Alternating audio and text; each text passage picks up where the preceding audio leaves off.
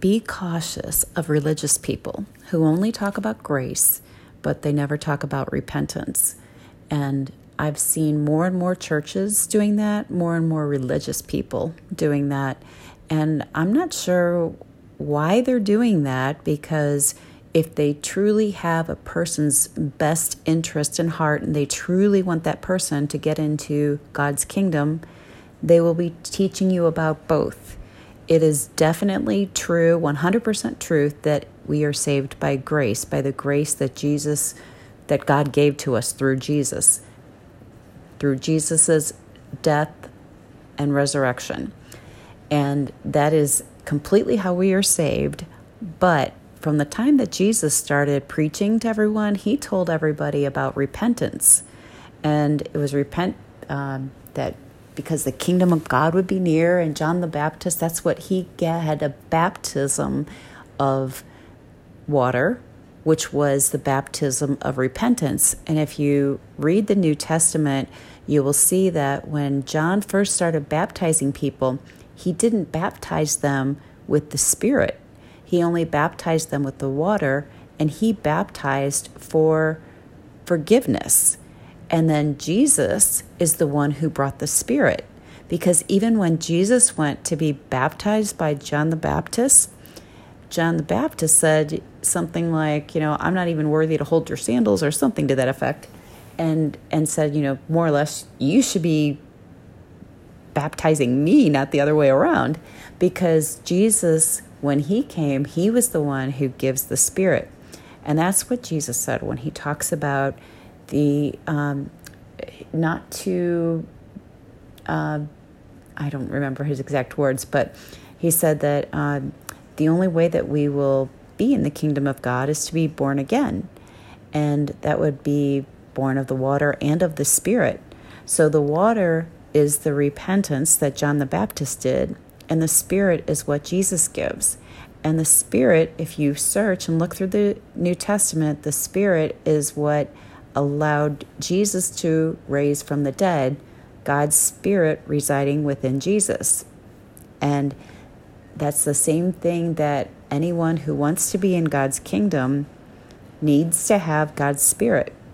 So the only way that you know the the spirit can't indwell in a person that is full of sin is continuing in their sin life the spirit can't become a part of that because the spirit and the flesh are opposing to one another so you have to get that out before you can actually receive the Spirit or have the Spirit dwelling within you.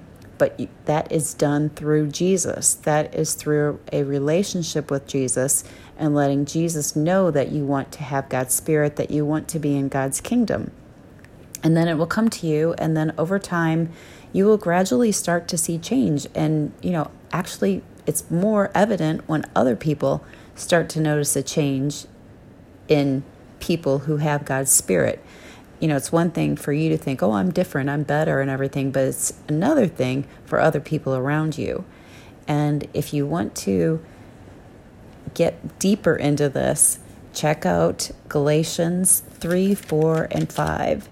And actually, three, four, five, and 6. Those are the ones that I went through. And it was, uh, again, after a prayer this morning to Jesus and said, you know, show me something that you want people to know about. And so I was drawn to, I opened up the book, um, the Bible, and it was to these. Um, I, it wasn't. I think it was like in between. It was on um, a little bit of three, and yeah, it was kind of right in the middle. It was three, four, five that were on the page.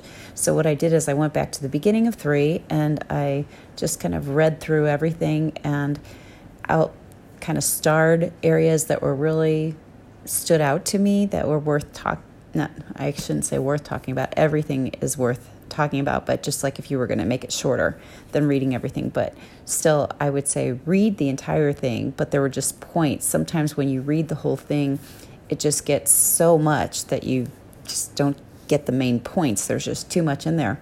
So what I've done is I'm um, underlined a few things and I will just read those things to you and, and talk about those because I think they're good points. And you can see them too if you go into Galatians 3, 4, 5, and 6. So it's talking about, um, chapter 3 is talking about by faith or by works of the law.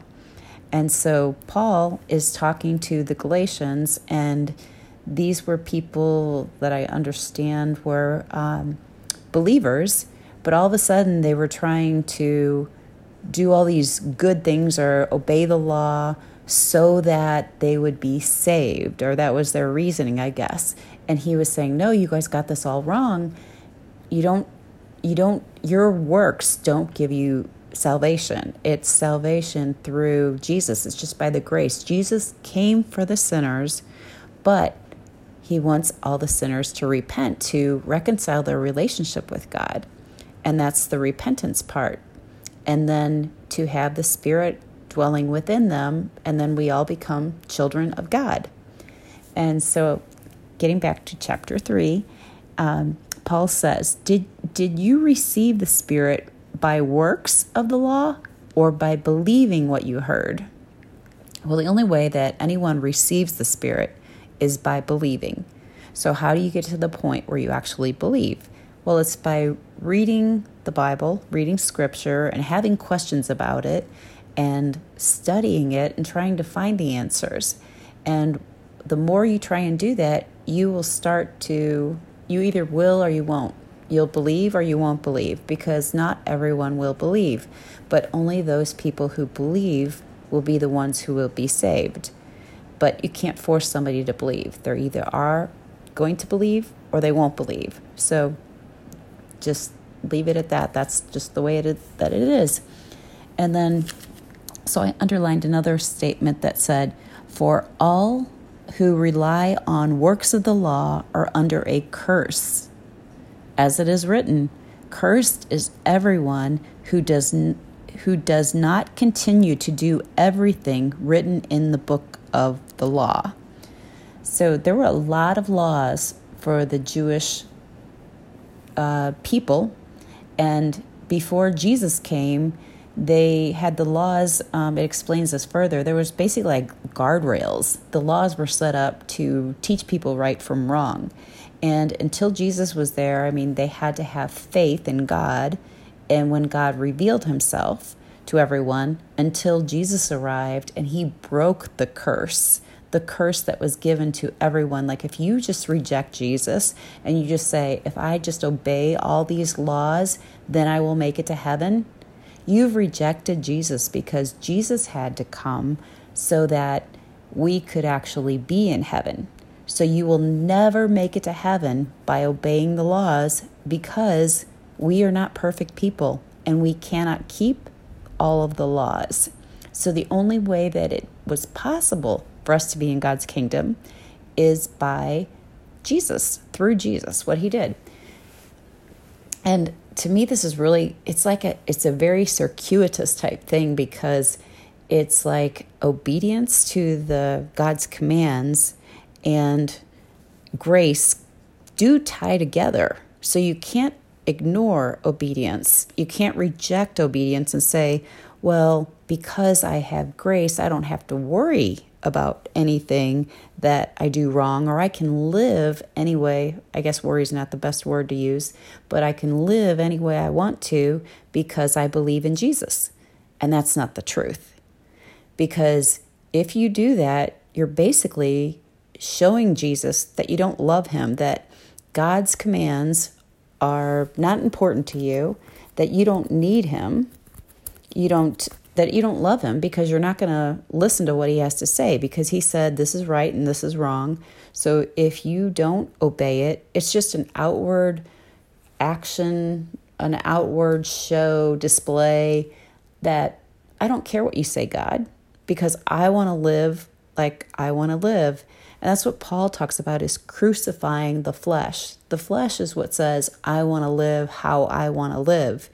And so if you become a believer, or a, a true Christian, you have to crucify the flesh. You have to uh, sub, submit yourself to, or surrender yourself to God, to Jesus, and then choose not to follow the flesh. And you're going to there's going to be like a testing that you will go through where you'll have choices and you're not always going to make the right choice. You're going to sometimes choose sin but that's what the other part of it is is that thankfully we don't die because of that because of Jesus but if our intentions are just more selfish driven where we just say I don't like your laws. I'm just going to live how I want to live. And I know Jesus died for us and I believe in Jesus. So I think I'm going to go to heaven. That's not truth. You're not going to because it says clearly in scripture that you're not going to. So you there has to be a sense of uh, repentance or a sense of knowing right from wrong and then choosing or at least wanting, knowing that you're going to mess up but wanting to follow God's laws because you basically appreciate the fact that He came here and He made it possible for us to be in God's kingdom. Otherwise, by default, we would just be in hell. Seriously. I mean, it's just because of our prior ancestors and what happened here. So, um, I mean, just that sin came on this earth. We aren't judged by anyone else but ourselves by what we did. So, by what we do currently, um, the choice that we make. That's the only way that we are going to be judged by our choice. Do we accept Jesus or do we reject Jesus? That's going to be how we are judged. And, you know, by our actions, our actions show our decision. And so it really concerns me, like I said, when there are religious people who stress grace, which is truth, but they neglect to tell you about repentance. And they almost, some of them, make it seem like you can do anything you want. Don't worry about it. You don't have to worry because you're under the grace of God. Well, as we see in Galatians, that is not truth. And I will get to that too. So, anyway, talking again about this cursed part where anyone who relies on works, you like you have to be good to get to heaven. Uh, when when God's law is broken, which everyone does, it imposes a it imposes a curse, the judgment of God, because the wages of sin is death. So if we get paid death for our sin, but when Jesus died on the cross, it was a pole, it was a sign of someone who was cursed. More than that, it was a sign that Jesus had received God's punishment for our sin. So Jesus died on the cross, and it's uh, like further in this cha- in this chapter it says the law is not based on faith. On the contrary, it states the person who does these things will live by them. Christ redeemed us from the curse of the law by becoming a curse for us. For it is written, Cursed is everyone who is hung on the pole. So that was Jesus' death. He died, he broke the curse by his death on the cross for all of us. And he is the only one who could have ever done that because he is the only one who is sinless. It required a sinless to cover all of mankind. And other than that, everyone is responsible for themselves. But if we are covered by Jesus through his death and our belief in Jesus and what he told us, then we don't have to worry about that death. So, then another thing that I thought was um, interesting that says um, the children of God, um, but scripture has locked up everything under the control of sin. So before we come to faith through Jesus, we are basically slaves to sin and we are under the control of sin. And so when we were under the control of sin, then it was basically locked up until Jesus was revealed to us. And so the law was basically, like I said before, the guardian or the guardrails until Christ came so that we could be justified by faith. Now that faith has come, we are no longer under a guardian. And then it says, So in Christ Jesus, you are all children of God through faith, for all of you who were baptized into Christ have clothed yourself with Christ. So again, it says, So in Christ Jesus, you are all children of God, and it's through faith, but it's for all of you who were baptized into Christ because Christ has clothed us. He's he's covered our sins. Um, and it's those who were baptized. Remember, Jesus said you had to be born again. So, baptized of the water and of the Spirit. So, unless you do both of those, you are not in Christ yet. And I didn't quite understand all of that. And, and this is very, the way it's written, it is very hard to understand, and it takes a while of studying it uh, to actually comprehend this. Um, but it says that um, chapter 4 says, What I'm saying is that as long as an heir, which everyone who chooses Jesus or accepts Jesus is an heir, but as long as they're underage, they are no different from a slave, although they own the whole estate. The heir is subject to guardians and trustees until the time set by his father. So there are guardians and trustees that are responsible until God decides when we get the revelation, I guess, um, when we understand who Jesus is, because until then, we're still controlled by sin and we still have.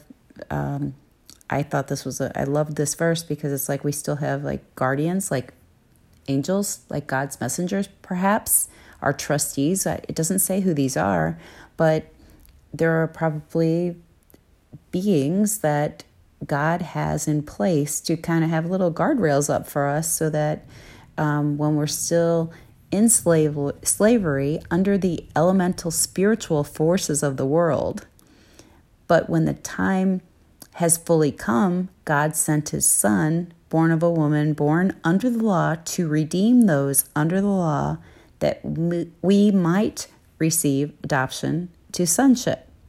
Because you are his sons, God sent spirit of his son into our hearts. The spirit who calls out, Abba, Father. You are no longer a slave, but God's child, and since you are his child, God has made you also an heir. So again, Paul is talking about God sent the Spirit of His Son into our hearts. So anyone who has the Spirit indwelling, it came from God, the Spirit of His Son within us. So Jesus has told us so many times, I am the way that, not so many times, but He told us in the Bible, I am the way, the truth, and the life. And that's what He brings life to us. He gives us the possibility of being in God's kingdom. And this was, um, you know, Paul had a concern for the Galatians, and he was concerned about the people who were teaching that you have to obey all of these laws, and if you don't obey these laws, or if you if you obey all these laws, then you will get to heaven, which is not true. But he says, Paul says, those people are zealous to win you over, but for no good, because you're not going to be able to keep all the laws. So if they, you're just constantly going to be in a battle, and you, you're never going to succeed in that. And so that's why it's so harmful if you think that you can get to heaven being an imperfect being. Like there's nothing that it's just not possible. So the only way that you're going to be able to get to God's kingdom is through Jesus. And I think he's just trying to state this over and over again. And then he kind of talks about Hagar and Sarah, which is really interesting. So I'm just going to read this the rest of the chapter. Tell me, you who want to be under the law, are you not aware of what the law says? For it is written that Abraham had two sons, one by the slave woman and, uh, and the other by a free woman. His son by the slave woman was born according to the flesh, but his son by the free woman was born as a result of a d- divine promise.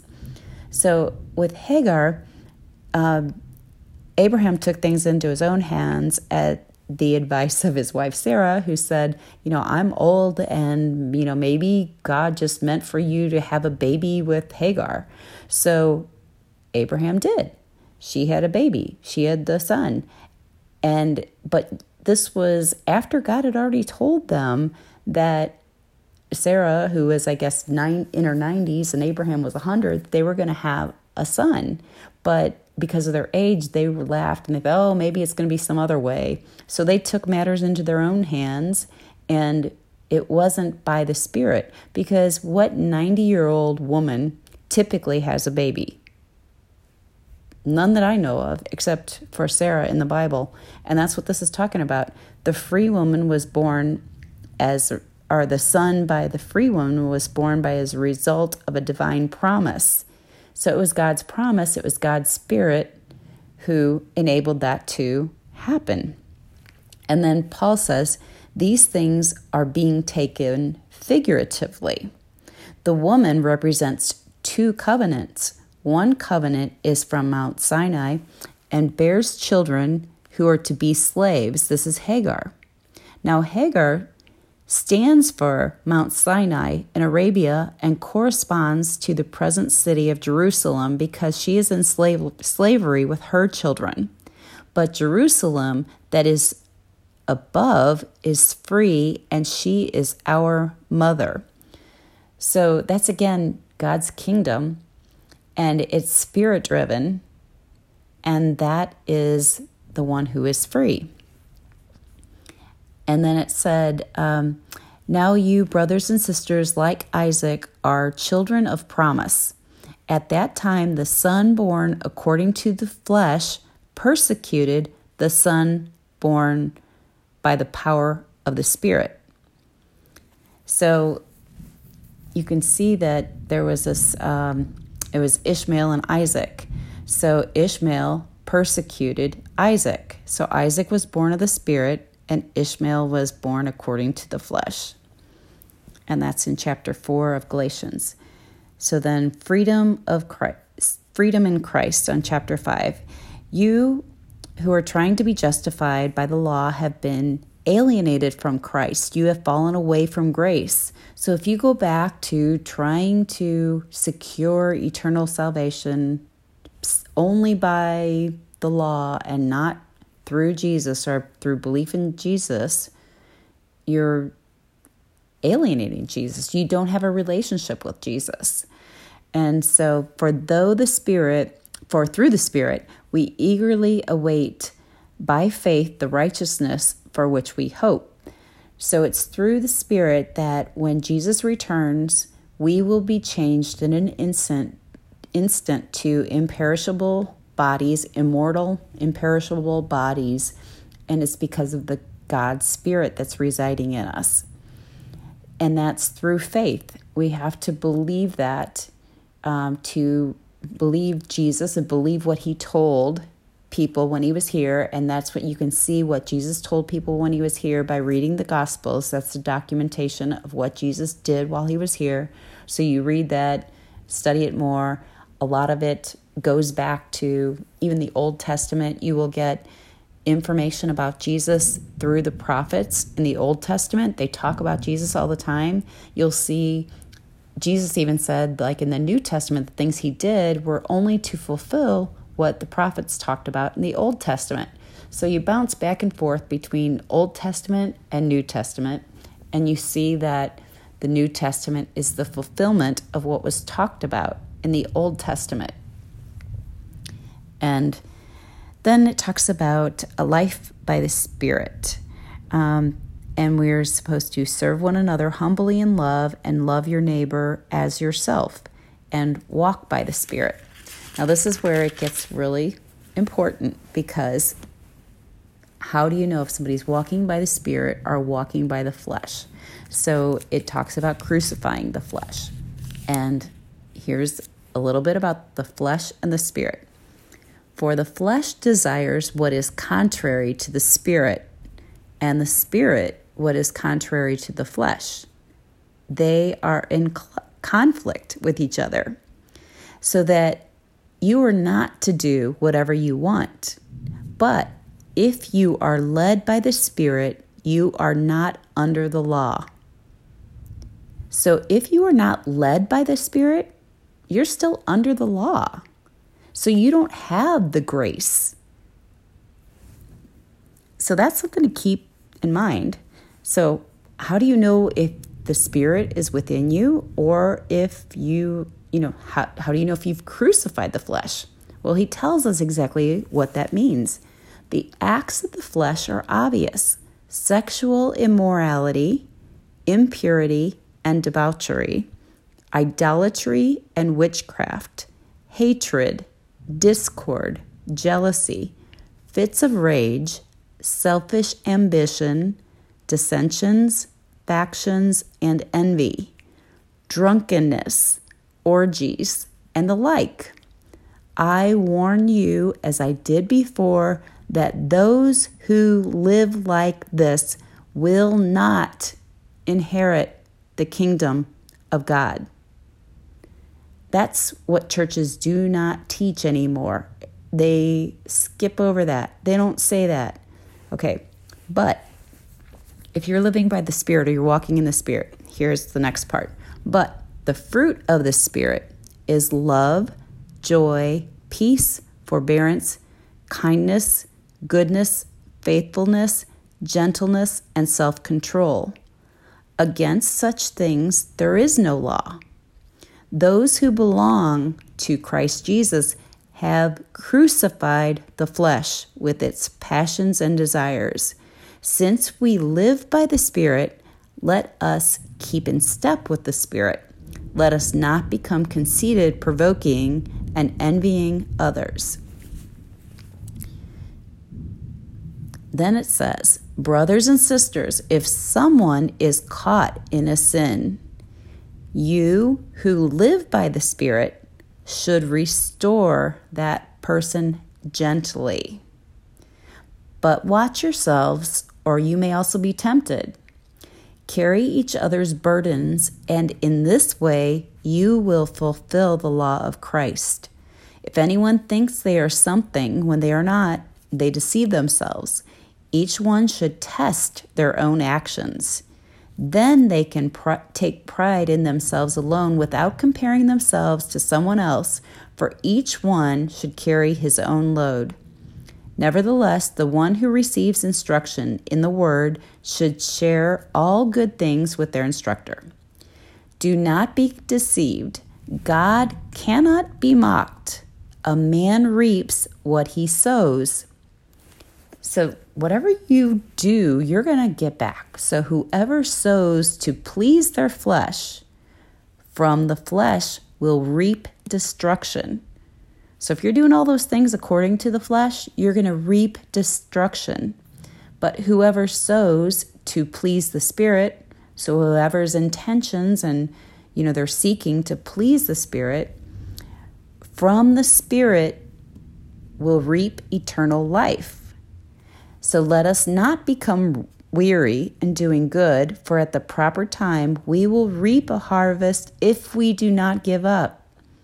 So, this also, this like once saved, always saved, that's another thing that I don't believe because, well, I think it might just be that the that a person may not have been saved.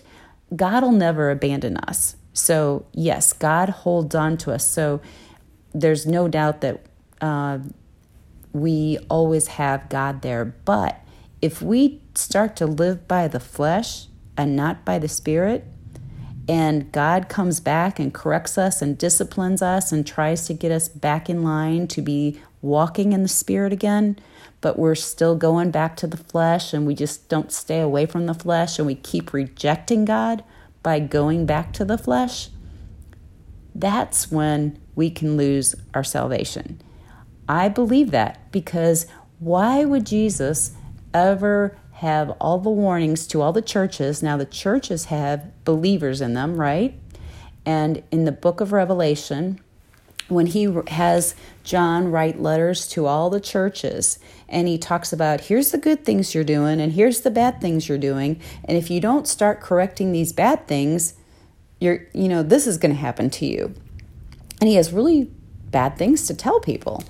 And so if people can live however they want, Jesus would never have to say that because they're already believers.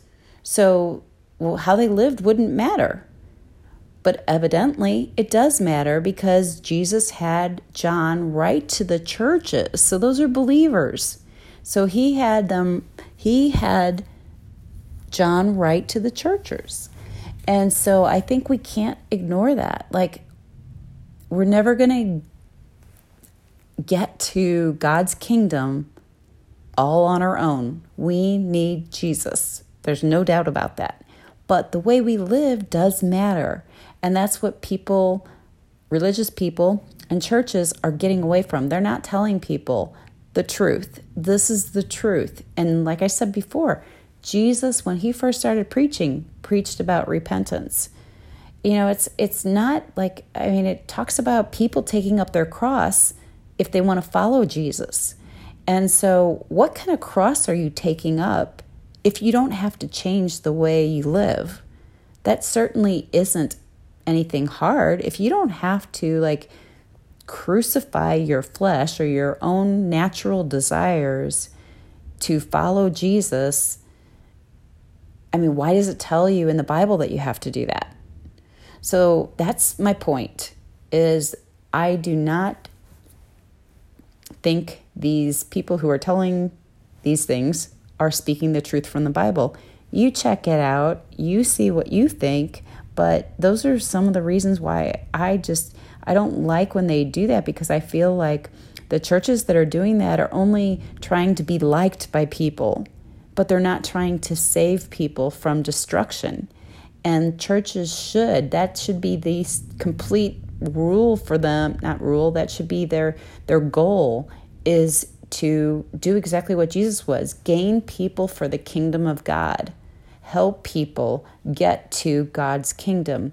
Build them up. Support them when they're having hard times. Support them when they're falling from you know, living in the spirit to living in the flesh. As soon as it happens, the sooner you catch it, the easier it is to correct the longer you let it go and you keep living in the flesh, the harder it's going to be to get back. You know, it's just like just like working out. When you work out all the time, it becomes something that you want to do and you miss it really badly if you don't get a workout in.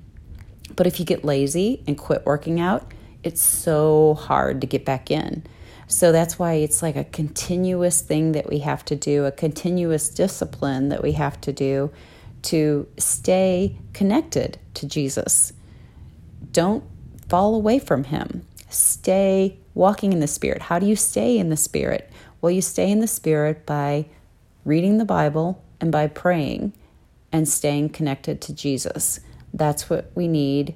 And we need God's Spirit. So it's from the time you first understand this to the day Jesus returns. That's what you're going to need is to stay in the Spirit, stay walking in the Spirit, and read these chapters and the rest of the Bible too, and think about it. Don't just take my word for it. Go look at it, look it up for yourself. But I think you'll find that what I'm saying is the truth. So be careful who you listen to and make sure that you know what's in the Bible so that you aren't misled by people who are telling you half truths because that's the easy way to deceive people is to only tell them half the story because what they say is true but it's not the whole story. Think about it